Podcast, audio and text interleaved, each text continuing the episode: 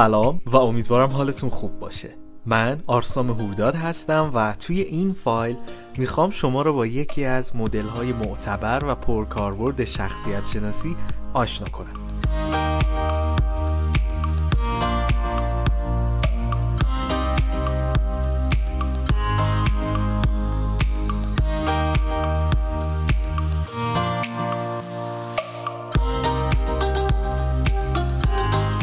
حالا ماجرا از چه قراره؟ یکی از کارهایی که ما برای فهم بهتر محیطمون و پدیده هایی که اطرافمون هست انجام میدیم دسته بندی کردن و طبقه بندی کردن اون پدیده هاست حالا این دسته بندی ها و طبقه بندی ها می‌تونن مفید و سازنده باشن یا می‌تونن به درد نخور و مخرب باشن مثلا من اگر توی یک سازمانی توی یک شرکتی بیام و پرسنل اون سازمان رو طبقه بندی کنم دسته بندی کنم بر اساس نسبت قد و وزنشون و بر این اساس بیام به هر کدوم یک برنامه غذایی بدم برای اینکه تناسب اندام داشته باشن و سلامت تر باشن. اینجا یک دسته بندی مفید انجام دادم من. در واقع اومدم آدم ها رو بر اساس یک معیار طبقه بندی کردم تا به یک نتیجه مطلوب و خوب برسم.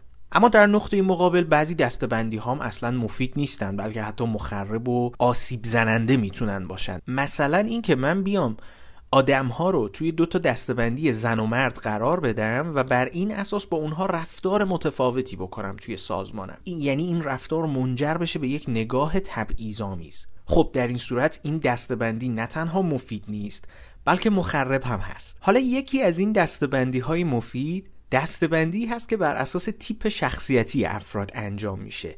چرا؟ چون به ما کمک می‌کنه شخصیت آدم ها شخصیت خودمون و دیگران رو بهتر بشناسیم و دلیل و چرایی بعضی از رفتارهای اونها رو بهتر درک کنیم. خب این نوع از دستبندی یکی از مدل های مورد علاقه منه یعنی مطالعه تیپ شخصیتی. که اینجا می‌خوام راجع به یکی از معروفترین و پرکاربردترین و محبوبترین این مدل ها با شما صحبت کنم یعنی مدل شخصیت شناسی مایرز و بریکس یا MBTI خب البته ما اگر بخوایم راجع به MBTI صحبت کنیم این یک دریای مفصله که کلی اطلاعات راجبش وجود داره. اما توی این فایل من می‌خوام خیلی سریع یه ذهنیت کلی یه تصویر از بالا به شما بدم که بدونید کلا MBTI چیه و راجب چی داره صحبت می‌کنه. اولین نکته ای که باید راجب MBTI بدونید بچه اینه که این مدل میاد راجب ترجیحات ما صحبت می‌کنه. ترجیحات یعنی چی؟ بذارید به جای اینکه بخوام خیلی تئوری توضیح بدم با یک مثال یا یک تصویر ذهن شما رو راجب این مفهوم یعنی ترجیح آشنا کنم. یه خواهشی ازتون دارم. قبلش می‌خوام همین جوری که دارید به فایل صوتی من گوش می‌دید توی حالت نشسته قرار بگیرید و دست به سینه بنشینید. خب حالا به دستاتون نگاه کنین. یا دست راست رو گذاشتید بالای دست چپ یا برعکس. و این یه ترجیح ذاتیه. شما به صورت طبیعی این کارو کردین بدون اینکه فکر کنید. حالا ازتون می‌خوام هر جوری که دست به سینه نشستین برعکسش رو انجام بدید. یعنی اگه دست راست بالاست حالا بیایید دست چپ رو بیارید بالا. می‌بینید شما به سادگی می‌تونید این کار رو انجام بدید. ولی احتمالا یکم احساس عجب و غریبی دارید یکم حالت طبیعی نیست و یه همچین چیزهایی. بحث ترجیحات هم که توی MBTI وجود داره همینه. ما یک سری ترجیحات ذاتی و طبیعی یا نچرال داریم که باهاش راحت تریم ما می‌تونیم از ترجیحات مقابل خودمونم استفاده کنیم. ولی شاید یکم احساس عجیب و غریبی برامون داشته باشه. و اگه حق انتخاب داشته باشیم خب برامون راحت تره که اون ترجیح ذاتی و طبیعی و نچرالمون رو استفاده کنیم. حالا بریم جلو و ببینیم که اصلا مدل MBTI چیه و چجوری می‌خواد تیپ شخصیتی ما رو مشخص کنه. این طبقه بندی که من راجبش صحبت کردم چجوریه؟ MBTI میاد تیپ شخصیتی ما رو با چهار تا حرف نشون میده که هر کدوم از این چهار تا حرف یک معنی و مفهوم مشخصی دارن که می‌خوایم الان راجبش صحبت کنیم. حرف اول یا قسمت اول تیپ شخصیتی ما راجع به نحوه دریافت انرژی و نحوه معطوف کردن انرژیه. بر این اساس آدما یا این کار رو به شکل درون ریزی یا درونگرایی انجام میدن یا بعضیا میان به شکل برون ریزی یا برونگرایی انجام میدن. خب آدمای برونگرا انرژیشون معطوف به دنیای بیرونه. آدم برونگرا انرژیش رو میفرسته به دنیای بیرون و توی تعامل با دنیای بیرون اون انرژی برمیگرده به خودش و خودش هم شارژ میشه. یادتون باشه درونگرایی و برونگرایی راجب خجالتی بودن نیست. ما ممکنه یک آدم برونگرا یا درونگرا داشته باشیم که خجالتی هست یا نیست. این مسئله فقط راجع به انرژی ذهنیه. در نقطه مقابل آدم درونگرا کسیه که انرژیش رو معطوف می‌کنه به دنیای درونش. یعنی چی؟ یعنی مثلا راجع به افکارش راجع به ایده هاش راجع به برنامه هاش راجع به خیالات و تصورات و احساسات درونی خودش. فکر می‌کنه و بیشتر انرژیش معطوف به اینکه الان مثلا من در چه حالیم؟ الان دارم به چی فکر می‌کنم؟ الان این واقعه چه تأثیری روی من داشت؟ و از این طریق هست که انرژی می‌گیره. یه تصویر اگه بخوام بهتون بدم برای درک بهتر مفهوم درونگرایی و برونگرایی توی کلاس درس یادتونه دیگه همه ما وقتی که دانش آموز بودیم یا دانشجو بودیم وقتی معلم یه سوالی می‌پرسید بعضیا هنوز سوال معلم تموم نشده مثل چله کمان رها می‌شدن بلند می‌شدن دستشون رو میآوردن بالا یا یه چیزی می‌گفتن یه حرفی می‌زدن ممکن بود اون حرفی هم که می‌زنه یا جوابی که میده درست نباشه ها. ولی این آدم چون برونگراست باید بریزه بیرون ذهنیتش رو فکرش رو. باید بریزه بیرون تا در دنیای بیرون بتونه به فکرش جهت بده دست بندی کنه مرتبش کنه منظمش کنه. برعکسش بچه های درونگرا ممکن بود حتی جواب سوال رو هم بدونن ولی باز یه مهلتی به خودشون می‌دادن. یه زمان یه چند ثانیه ای رو سعی می‌کرد که تعمل کنه صبر کنه تا پاسخی که می‌خواد بده رو تو ذهنش یکم منظم کنه مرتب کنه و بعد بیان کنه. یا مثلا توی یک جلسه توی یک میتینگ کاری در لحظه وقتی یک سوالی به ذهن برونگرا می‌رسه همون لحظه ای که سوال به ذهنش رسید سوال رو مطرح می‌کنه. اما در نقطه مقابل آدم درونگرا وقتی سوال به ذهنش می‌رسه سعی می‌کنه یه چند ثانیه ای صبر کنه یکم مرتب و منظم کنه جمله بندی کنه یه پلنی بچینه بعد سوال رو می‌پرسه. خب گاهی اوقات بین درونگراها و برونگراها اگه آگاه نباشن از تایپ شخصیتی خودشون یه سری سوء تفاهم و یه سری تعارض شکل می‌گیره. مثلا توی همین جلسه سازمانی شما در نظر بگیرید. یه عده آدم برونگران خب اینا راحت اون چیزی که به ذهنشون می‌رسه رو میان share می‌کنن بیان می‌کنن راحت حرف می‌زنن. بعد خب ممکنه تو وسط صحبت همدیگه هم بپرن. اون آدم خوشحال میشه. میگه ای ببین این داره به صحبت من گوش میده که داره مشارکت می‌کنه داره حرف می‌زنه. به هیجان میان. اما اگه آدم درونگرا باشه وقتی داره حرف می‌زنه تو وسط حرفش بپری این رو یک مداخله تلقی می‌کنه یه جور مزاحمت. تو دل خودش تو ذهن خودش میگه ببین عجب آدمیه ها من کلی نشستم فکر کردم. دارم یه چیزی رو میگم به جای اینکه خوب گوش بده و اجازه بده صحبت من تموم بشه داره میپره وسط حرف من. می‌بینی؟ یعنی دو تا نگاه کاملا متفاوت. آدم برونگرا وقتی درونگرا رو می‌بینه پیش خودشون میگن اینا چی اینا؟ حواسشون هست اصلا. گوش دارن میدن ما چی میگیم. چرا مشارکت نمی‌کنن. اصلا اینجا هن یا نه یه جای دیگه و برعکس اون وقت آدمای درونگرا ممکنه پیش خودشون بگن که چرا اینا اینقدر بحثای نامربوط این برونگرها بحثای نامربوط رو پیش می‌کشن وسط؟ اصلا می‌دونن موضوع چیه می‌دونن ما داریم راجع به چی صحبت می‌کنیم. اینه که یه سری سوء های این مدلی بین اینا ممکنه به وجود بیاد. حرف دوم تیپ شخصیتی راجع به نحوه دریافت اطلاعاته. اینکه اطلاعات رو از دنیای اطراف چجوری به دست میاری چجوری جمع آوری می‌کنی. خب بر این اساس هم آدم ها دو دستن. یه عده آدم هستن که حسی و اینا آدم هایی هستن که با واقعیت ها سر و کار دارن. یعنی اون چیزی که جلوی چشمش وجود داره. هر آنچه که ملموسه هر آنچه که با حواس پنجگانش قابل درک قابل لمسه می‌تونه ببینه می‌تونه بو کنه بچشه لمس کنه هر چیزی. خب با واقعیت ها سر و کار دارن. از نظر ذهنی هم تو لحظه حالن. یعنی اون چیزی که همین الان جلوی چشمم وجود داره. در نقطه مقابل اینها آدم های شهودی رو داریم که افراد شهودی از نظر ذهنی به احتمالات و الگوها و مدلها و تصویر کلان توجه می‌کنن. یه مثال خیلی کلاسیک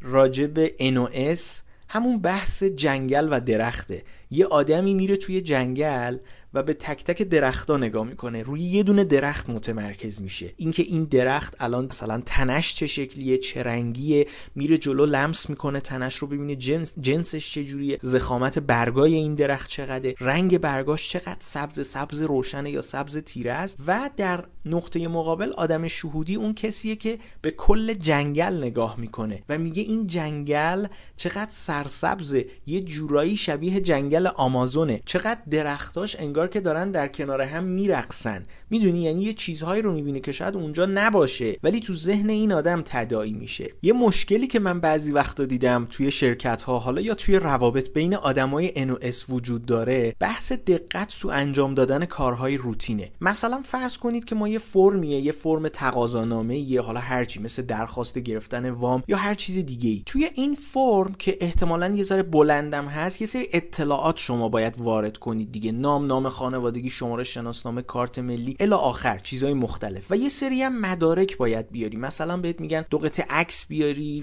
یا شناسنامه رو بیاری کپی شناسنامه و کارت ملی رو بیاری یه تعهدنامه بیاری یه ضمانتنامه و چیزهای مختلف. خب ببین یه آدم اسم یا دونه دونه اینا رو فرم رو نگاه می‌کنه پر می‌کنه میره جلو کامل تا اون آخرش که امضا بزنه. بعد نگاه می‌کنه ببینه که دستورالعمل چی میگه مدارک از من چی می‌خوان. میره اون مدارک رو هم میاره و این کار واسش خیلی راحت و روتین و معمولیه. اما یه آدم شهودی من دیدم که گاهی اوقات بعضی وقتا پیش میاد که مثلا اون متصدی بانک یا طرف مقابلش که اسه بهش میگه اینجا رو چرا خالی گذاشتی؟ اینو پر نکردی. بعد شهودی میگه اه اینو یادم رفته بود. راست میگی. میره پر می‌کنه. دو سه بار احتمالا این فرم باید بازنگری بشه تا طرف مطمئن بشه که کامل کامل شده. از یه طرفی هم معمولا انجام دادن کارهای این شکلی کارهای روتین کارهایی که دستورالعمل داره یکم برای شهودی ها سخت و عذاب آوره. خب بعد از اینکه ما اطلاعات رو دریافت کردیم حالا باید با این اطلاعات یه کاری بکنیم یه تصمیمی بگیریم راجع بهشون. و اینجاست که می‌رسیم به ترجیح تصمیم گیری یا حرف سوم تیپ شخصیتی. اینکه نحوه تصمیمات شما چجوریه دو تا روی کرد وجود داره. بعضی از آدم ها فکری بعضی از آدم ها احساسی فقط این نکته رو توی پرانتز بگم که تصمیم گیری احساسی یا feeling ربطی به تصمیم گیری بر اساس هیجانات و عواطف نداره. ممکنه دو تا آدم فکری و احساسی به یک تصمیم به یک نتیجه و به یک خروجی برسن اما از دو تا راه مختلف و متفاوت که چجوریه؟ برای یه آدم فکری وقتی که شما میایید سمتش با یک مشکلی میرید سمت این آدم این آدم می‌خواد در سریع ترین زمان ممکن بره سر اصل مطلب و مسئله یا مشکل شما رو حل کنه و بهتون راهکار بده. اما یه آدم احساسی بیشتر دنبال اینه که از شما حمایت کنه. بگه که من پیشت هستم من پشتتم من هواتو دارم. یه جورایی همدلی یا هم احساسی کنه با اون آدم. برعکسش هم همینه. اگر تو یه آدم فکری یا T یا thinking باشی وقتی میری پیش یه آدم بیشتر دوست داری که اون آدم مشکل یا مسئلت رو متوجه بشه و یک راهکار یا راه حل با بازدهی بالا بهت بگه. اما اگر یه آدم feeling یا احساسی باشی ترجیح میدی که همراهی اون آدم رو ببینی. آدم های فکری کسانی هستن که بر اساس سنجش مزایا و معایب یه موقعیت راجبش تصمیم گیری می‌کنن. نگاه منطقی و بیطرفانه دارن یعنی عینی به موضوعات نگاه می‌کنن. سعی می‌کنه هر آنچه اطلاعاتی که در موقعیت هست و واقعیه دریافت کنه fact ها شواهد و مستندات رو بگیره بعد بشینه اینا رو تقسیم بندی کنه مزایا و معایب هر کدوم رو ببینه و در نهایت اون چیزی که درست هست رو انتخاب کنه. اما آدم feeling یا آدم احساسی کاملا میره توی دل موقعیت و می‌خواد ببینه که در این موقعیت من چه احساسی دارم. این موقعیت چه تأثیری روی دیگران می‌ذاره. دیگران چه احساسی دارن؟ الان آیا این موقعیت با ارزش های من جور هست یا نه؟ نظام ارزشی من چی میگه؟ من میپسندم یا نه؟ می‌بینی سوالاش یعنی یکم بر اساس نظام ارزشی میشینه ارزیابی می‌کنه موقعیت رو. خوبه که آدم های فکری توی هر موقعیتی قبل از هر تصمیمی این سوال رو هم از خودشون بپرسن که اینجا این موقعیت از نظر منطقی چه تأثیری روی آدم ها می‌ذاره؟ و خوبه که آدم های احساسی توی هر موقعیت از خودشون بپرسن که اینجا مهمترین عامل یا اصلی ترین عامل چیه یا چه چیزی بالاترین اولویت رو داره. خب می‌رسیم به حرف آخر تیپ شخصیتی یا ترجیح سبک زندگی. چه جوری زندگی می‌کنید؟ چه جوری دنیای اطرافتون رو سازماندهی می‌کنید؟ چه جوری به زندگیاتون نظم می‌دید؟ این میشه حرف چهارم تیپ شخصیتی که بر این اساس ما دو دسته آدم داریم. بعضی آدما ساختارگرا هستن بعضی آدما منعطف هستن. یه آدم ساختارگرا یا جی کسیه که از قبل دوست داره برای کاراش برنامه ریزی کنه. دوست داره کارهاش رو زمان بندی کنه. یعنی هر کاری در چه زمانی در چه بازه زمانی. خب آدمای جی عاشق اینن که چکلیست داشته باشن. یعنی هر کاری رو قبل از اینکه انجام بدن وارد چک لیست کنن و وقتی انجامش میدن تیک بزنن یا روش خط بکشن و این انرژی و حس فوق العاده ای به آدمای جی میده. حتی ممکنه کارهایی که انجام دادن رو هم وارد چک لیست کنن و روش خط بکشن تا اون حس خوب رو تجربه کنن. خب معمولا آدمای جی وقتی یه چند روز تعطیلی در پیش باشه مثلا تقویم رو نگاه می‌کنن می‌بینن هفته آینده یا ده روز آینده چند روز تعطیله. میشینن برای اینکه اون چند روز چیکار کنن؟ برنامه میریزن پلن میچینن. اما خب افراد P میرن توی موقعیت. میرن جلو یعنی با اون flow با اون جریان همراه میشن و بعد بر اساس اینکه اون موقعیت چی میطلبه و من الان چی می‌خوام الان چی کار باید کرد در لحظه تصمیم می‌گیرن. خیلی اینکه از قبل بخوان زمان بندی کنن شاید نداشته باشن و بیشتر می‌دونن که چه کارهایی باید انجام بدن ولی ترتیب زمانی مشخصی اون کارها براشون نداره. یکی از اتفاقاتی که ممکنه بین J و P ا بیفته بحث تصمیم گیریه خب آدمای جی دوست دارن زودتر پرونده موضوعات رو توی ذهنشون ببندن کار رو تمام کنن. اما در نقطه مقابل یک فرد پی دوست داره که تصمیم گیری رو به تعویق بندازه تا جایی که ممکنه. چرا؟ چون دلش می‌خواد اطلاعات بیشتری دریافت کنه. چون دلش می‌خواد گزینه های بیشتری رو بررسی کنه. فرض کنید که یه خانم آقای زن و شوهر جی و پی رفتن توی یک رستوران رستوران هندی. خب و قرار اولین بارشون هم هست. حالا اصلا هیچ ایده ای راجع به غذاهای هندی نداشتن. حالا اون شخص ساختارگرا منو رو می‌گیره دستش یه بار مثلا می‌خونه یه دور کامل نگاه می‌کنه و به اون اولین غذایی که می‌رسه فکر می‌کنه که این خب این غذا روتینه دیگه مثلا برنج داره دیگه اون برنج که خوردیم می‌دونیم چیه. به اون اولین غذایی می‌رسه که فکر می‌کنه این مناسبه انتخاب می‌کنه و تمام. سعی می‌کنه زود تصمیمش رو بگیره. از اون طرف آدم پی منو رو باز می‌کنه صفحاتش رو ورق می‌زنه هر کدوم از غذاها رو نگاه می‌کنه ببینه از چی ساخته شدن.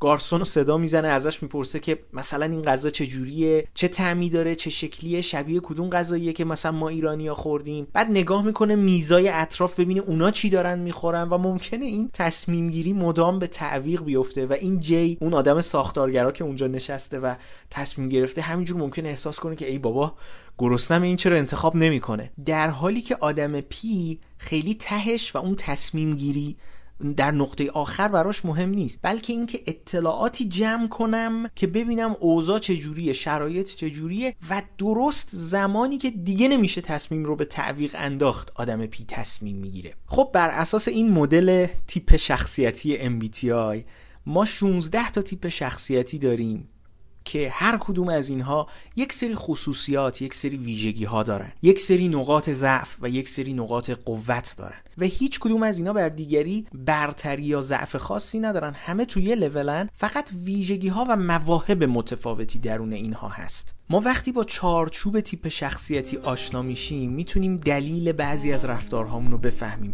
چه رفتارهای خودمون چه رفتارهای عزیزان و اطرافیان و نزدیکانمون رو. می‌تونیم چرایی بعضی از کارهایی که انجام میدیم رو بهتر درک کنیم و یه جورایی برای بعضی از مسائل زندگی پاسخهای بهتری پیدا می‌کنیم. انگار مثل پازلی که همه قطعاتش کنار هم جفت و جور میشه چارچوب تیپ شخصیتی به ما کمک می‌کنه که به بعضی از اتفاقای زندگیمون بتونیم معنای بهتری بدیم و بهتر درکشون کنیم. مهمترین چیزی که MBTI و تیپ شناسی به شما میده اینه که درک می‌کنید طرف مقابلتون رو. اینکه لزوما این آدم نمی‌خواد بره رو اعصاب من نمی‌خواد بره رو نرو من نمی‌خواد منو اذیت کنه نمی‌خواد با من لج بازی کنه بلکه این آدم مدلش اینجوریه. و این آگاهی یه حس سازگاری یه حس پذیرش و سازگاری فوق توی روابط به شما میده که باعث میشه همه در کنار هم با صلح و آرامش بیشتری زندگی کنیم. توی درس فردا می‌خوایم یه کیس واقعی رو با هم دیگه بررسی کنیم.